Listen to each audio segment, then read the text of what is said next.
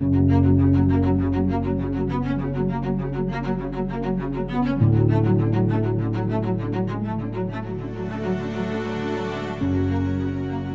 to the first episode of our two part Hello Coach weight loss special, where we are going to be talking about what's preventing you from losing weight, as well as how to get started, shed the kilos, and keep them off.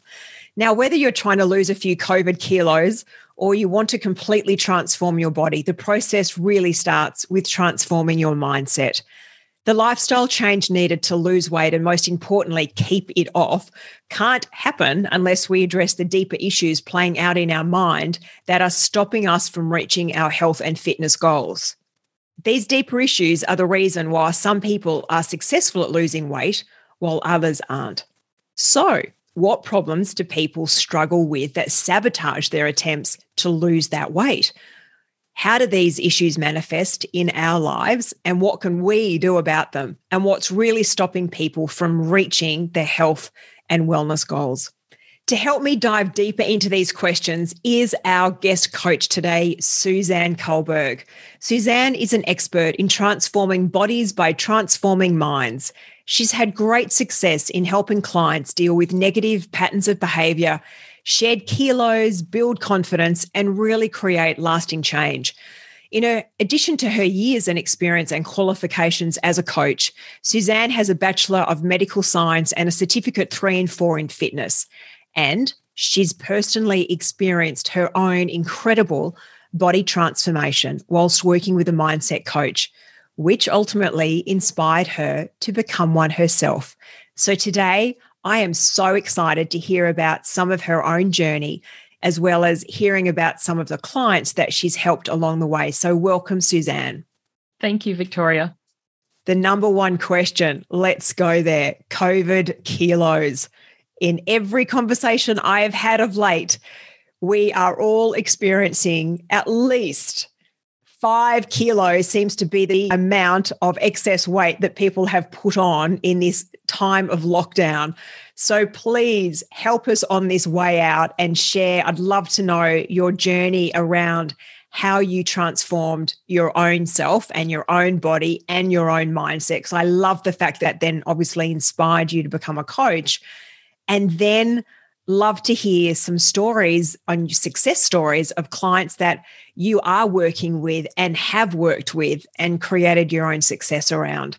So, welcome and very much looking forward to getting some tips, Suzanne. the number one question I hear right now, Victoria, is how do I social distance from my fridge? So I totally love that. That is awesome. I think I need to put that as a sticky note on my fridge. so for myself, I have been, I was a lifelong dieter.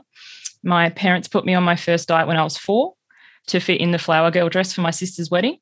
And we would all start our diet on Monday, clean out the fridge, make the best plans, do everything by the book until Thursday or Friday where we couldn't stand it anymore. Just give up entirely, binge all weekend, and start again. And that was pretty much my life until I left home at 18. And I joined a well known weight loss thing and I dropped 43 kilos. And I thought, I found the answer. It's exercise.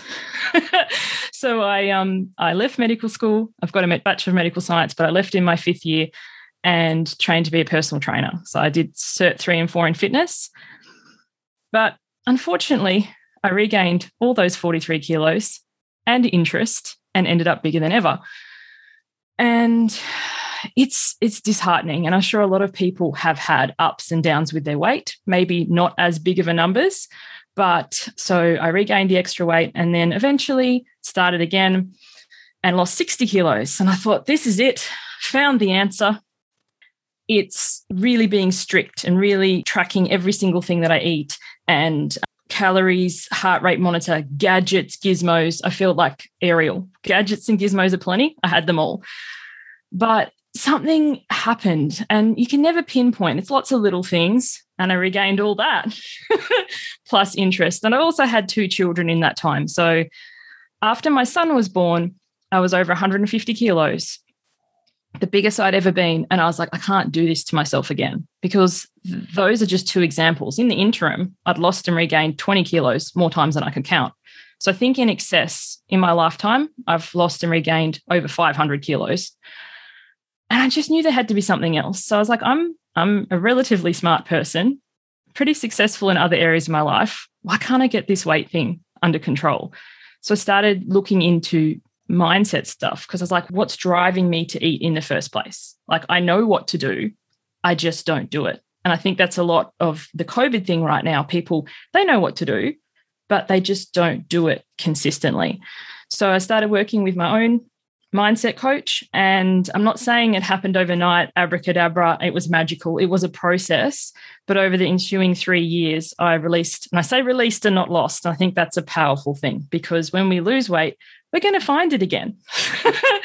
um, 78 kilograms and have kept that off. This would be the sixth year now, or actually, it'd be the oh, anyway, a number of years now. It's yeah, it's totally been a process, but it's been worth it. Gosh, thank you so much for sharing that powerful story. That gives me shivers. I'd love to understand obviously you are exceptionally trained in this space. So you have science behind this. And you then have training as a coach to use the power of the mind to also then release kilos.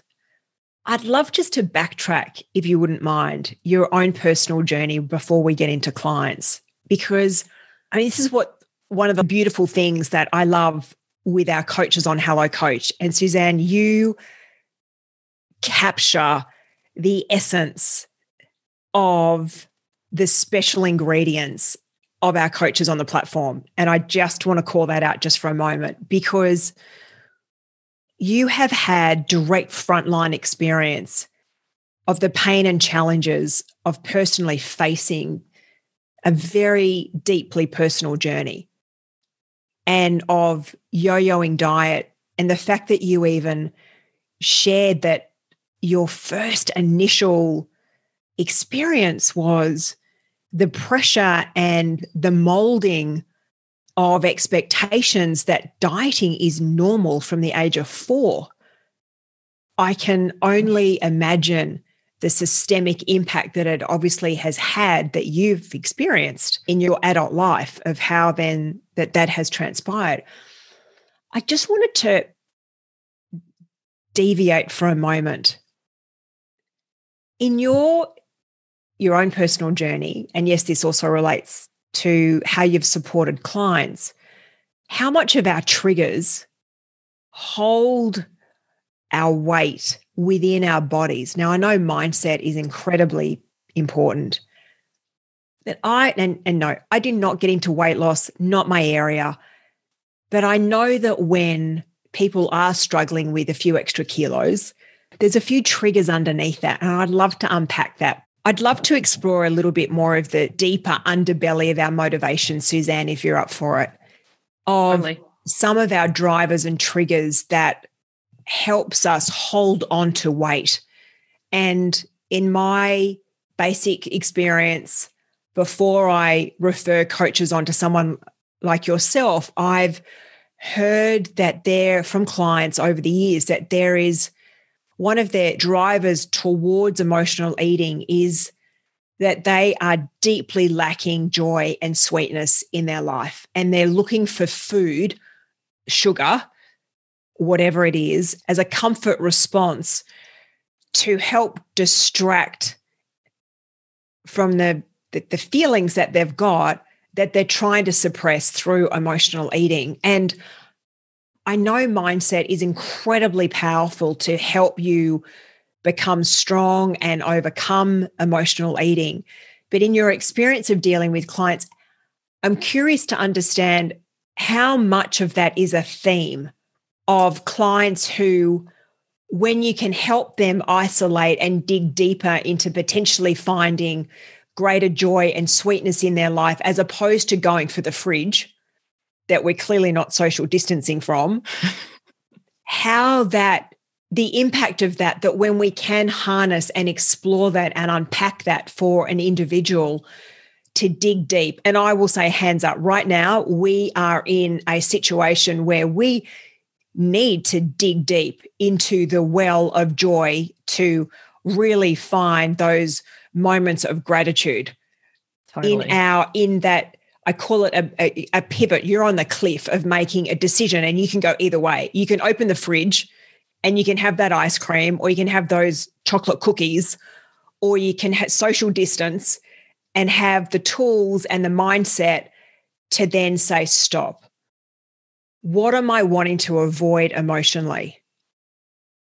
And I'd love to hear your own journey around what you have equipped yourself with as part of your resilience and your tools, as well as some of your success stories with your clients. And is that a common theme that really impacts people's weight gain? Totally. So there's heaps there. There's I know. Lots of ways I, I could go with it. Lots of questions. the first thing I think is really a, a perspective shift for people is realizing that there is two separate issues there. Issue one is the emotional eating or the overeating or the binge eating. Everybody calls it something different. But issue one is the eating, and issue two is the weight. And we tend to focus on issue two. We go on a diet to eat less. We go to the gym to eat more, uh, move more. We're like, I'm going to drink more water. We're looking at the outcome rather than the cause. So if this was a a plant, I love that I often use a lot of plant analogies. Yeah, go for it. The roots is the emotional eating, like what's happening under there.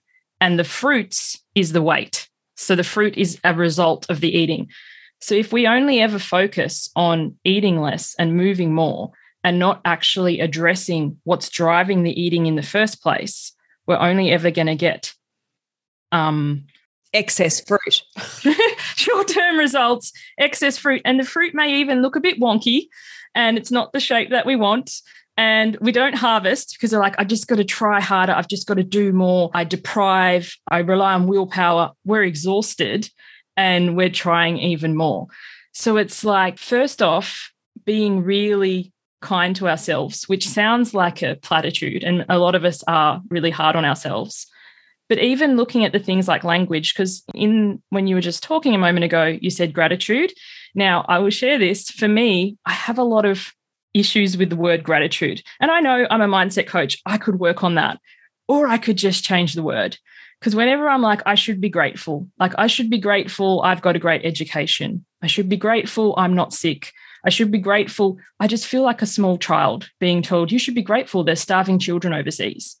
And that just brings up a lot of my triggering. So instead, I can appreciate and I don't have any resistance and I don't have to overcome with that. I can appreciate. And in the moment, you can appreciate the tiniest little thing rather than like you should be grateful for. Or like when I tried gratitude practices, each day I'd write the same three things and I didn't feel it. I really needed to feel it inside with appreciation, I can appreciate that my children slept in this morning. So I actually got a bit extra rest. So when you notice that a word triggers you, same as I said earlier, weight loss, as soon as I think loss, I, I need to find it. Like I challenge anyone to think of anything besides weight that they want to lose. If you lose your wallet or your keys or your phone, you can feel it in your body instantly your gut clenches, your mouth goes dry. Where is it? I'm going to have to cancel the bank. I'm going to have to do all this. So we have a lot of subconscious programming that loss is bad.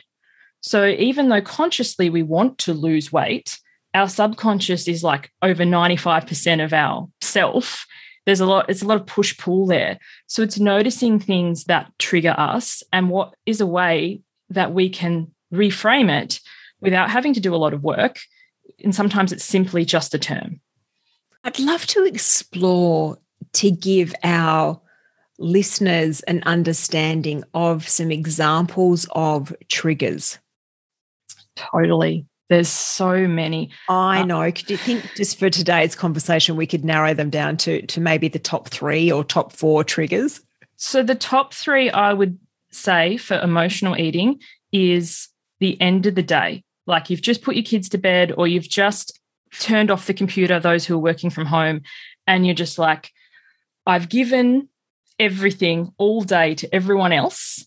And now I'm done. I have nothing left in the tank. And we're not conscious like of this, but then we eat. So the biggest trigger for people is late night eating. And then they think that they need to work on their late night eating. But my invitation is if you've given all day to your kids, to your workmates, to your family, and at the moment with COVID, everyone's emotions are heightened and we're all giving to others and we're not giving to self. Eating is a way of receiving, not necessarily a healthy one. So, my invitation would be how could you receive during the day, even in little ways? Dance it to a song you like, take a few moments, have a cup of tea, sit outside. Like, and you might, I haven't got time for that.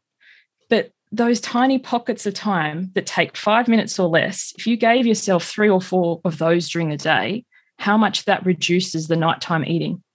And then you're not wasting time, you're investing time because then you're not staying up late eating stuff and then waking unrefreshed the next day because you stayed up all night eating sugar. So the biggest three would be nighttime eating.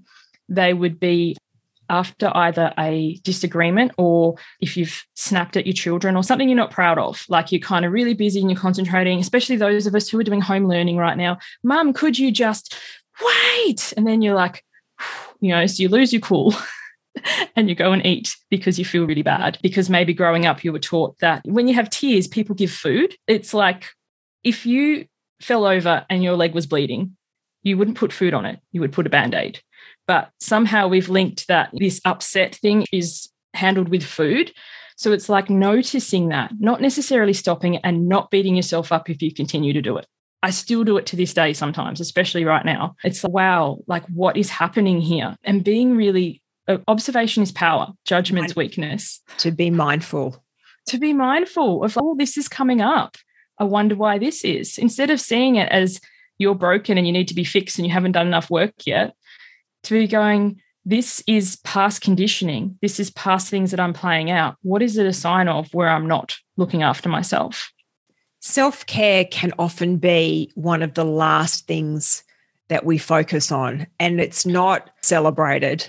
It's had negative labels over the years. And it's so important to be able to fill up our bucket throughout the day. And I love the examples that you've shared around taking time out every couple of hours to go for a walk around the block or sit outside and even just have the sun on your face for 15 minutes with a cup of tea, do a guided meditation, something that positively fills up your life force and your bucket that prevents you from then seeking and craving the nighttime destructive behaviors, which often comes when you've got through the day and you're incredibly depleted. So, therefore, you're going for that quick fix. Whereas, from what you're talking through, is if we could take out small snippets throughout the day that fuels our soul,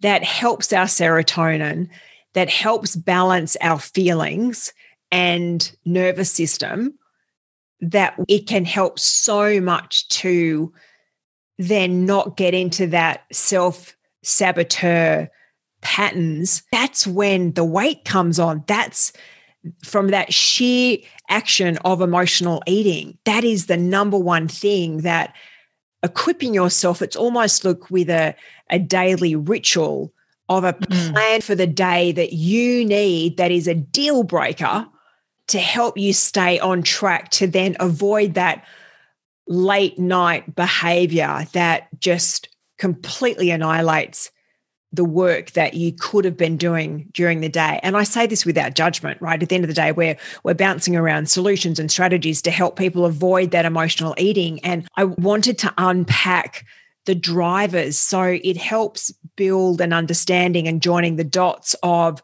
so people can relate who are listening to your story to go, oh my gosh, I do that. I either plow through the day, give and give. And this is applicable to men and women, where we have such incredible output right now, given where we've journeyed as a society over the last couple of years, that it's we have an opportunity to turn it completely on its head because and I say I've said this to clients over 20 years that if you don't put yourself at the top of the food chain, there is nothing left for you to give and support throughout the rest of the day and you're not able to put your best self forward.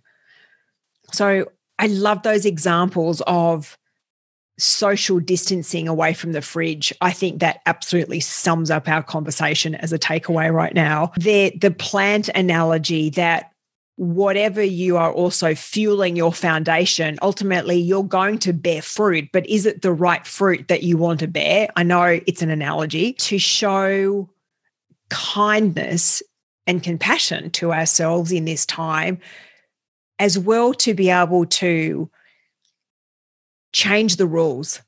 Mm. And sometimes this is an everyday process where you need to get out of bed and go, right, what do I have in my day? What can I change? What is within my capacity to change?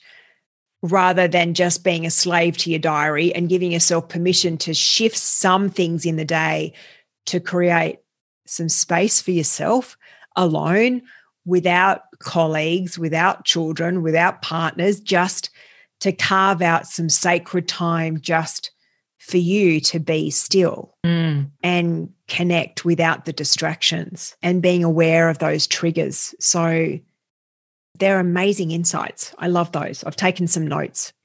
Can I just add on something to that? Yes, please. So the primary goal isn't weight loss it's behavior change. Yes. Because to succeed at weight loss, you must change into the type of person who weighs less. About the roots and the fruits analogy. If you do that, the results will follow. And often, when I tell people to take little rests during the day or little times for themselves, there is a lot of resistance to that. And I know because I've been through it firsthand and I've been through it with the clients. A lot of guilt, a lot of shame comes up. I can't do that. Like, what will my children do? And when I first started on this journey, it was pre COVID, I remember going to the gym and putting my children in the creche and their little sad faces at the glass crying. I felt terrible. Like I know what it's like because, you know, putting yourself first is scary for many of us. But over time, and it wasn't that long of a time, it wasn't long until they were saying, Mummy needs to go to the gym because they knew how much happier I was. And there's things, um, one of my children is anemic, so we have to treat her with stuff. And she never wanted to take her, her supplements. When I started taking supplements, she's there with a hand out going, I want them too. So sometimes, you know, we have lost along the way, like modeling the behavior for others.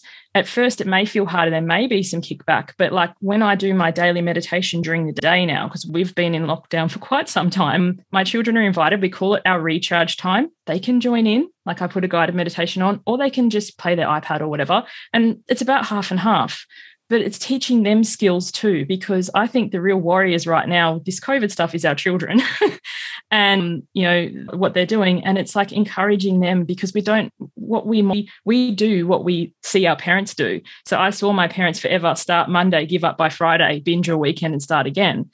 And like creating the whole new world was a whole process. And, and by putting ourselves first it's like it shines a light for others to do the same and the initial kickback or the initial resistance falls away a lot more rapidly than we would think.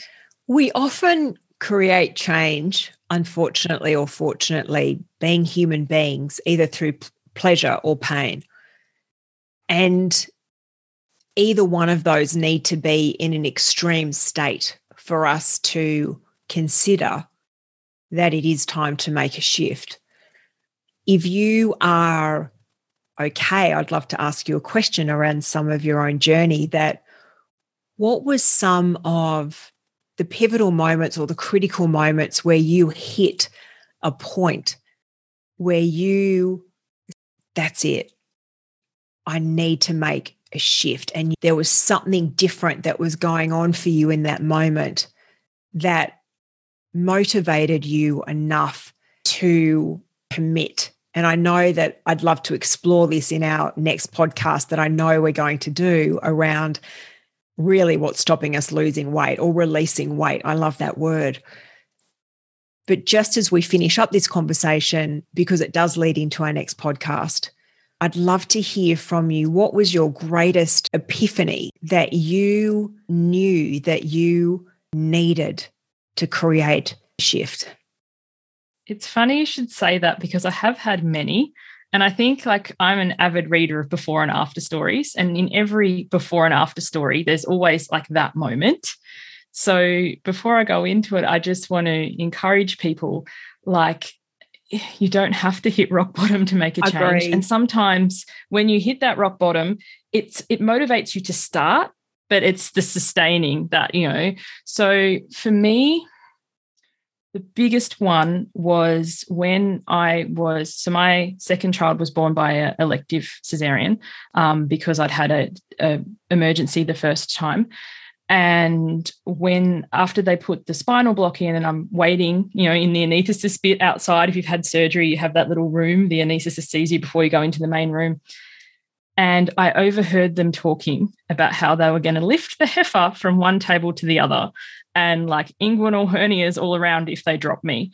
And I'm just there and I'm like, oh my goodness, like what happens if I get dropped to the ground? Like me, the baby, all this sort of stuff. And I was like, in that moment, so here I am about to birth my child, should be this lovey moment. Like, it's never like the movies, it wasn't in my experience. And I'm freaking out about how much I weigh.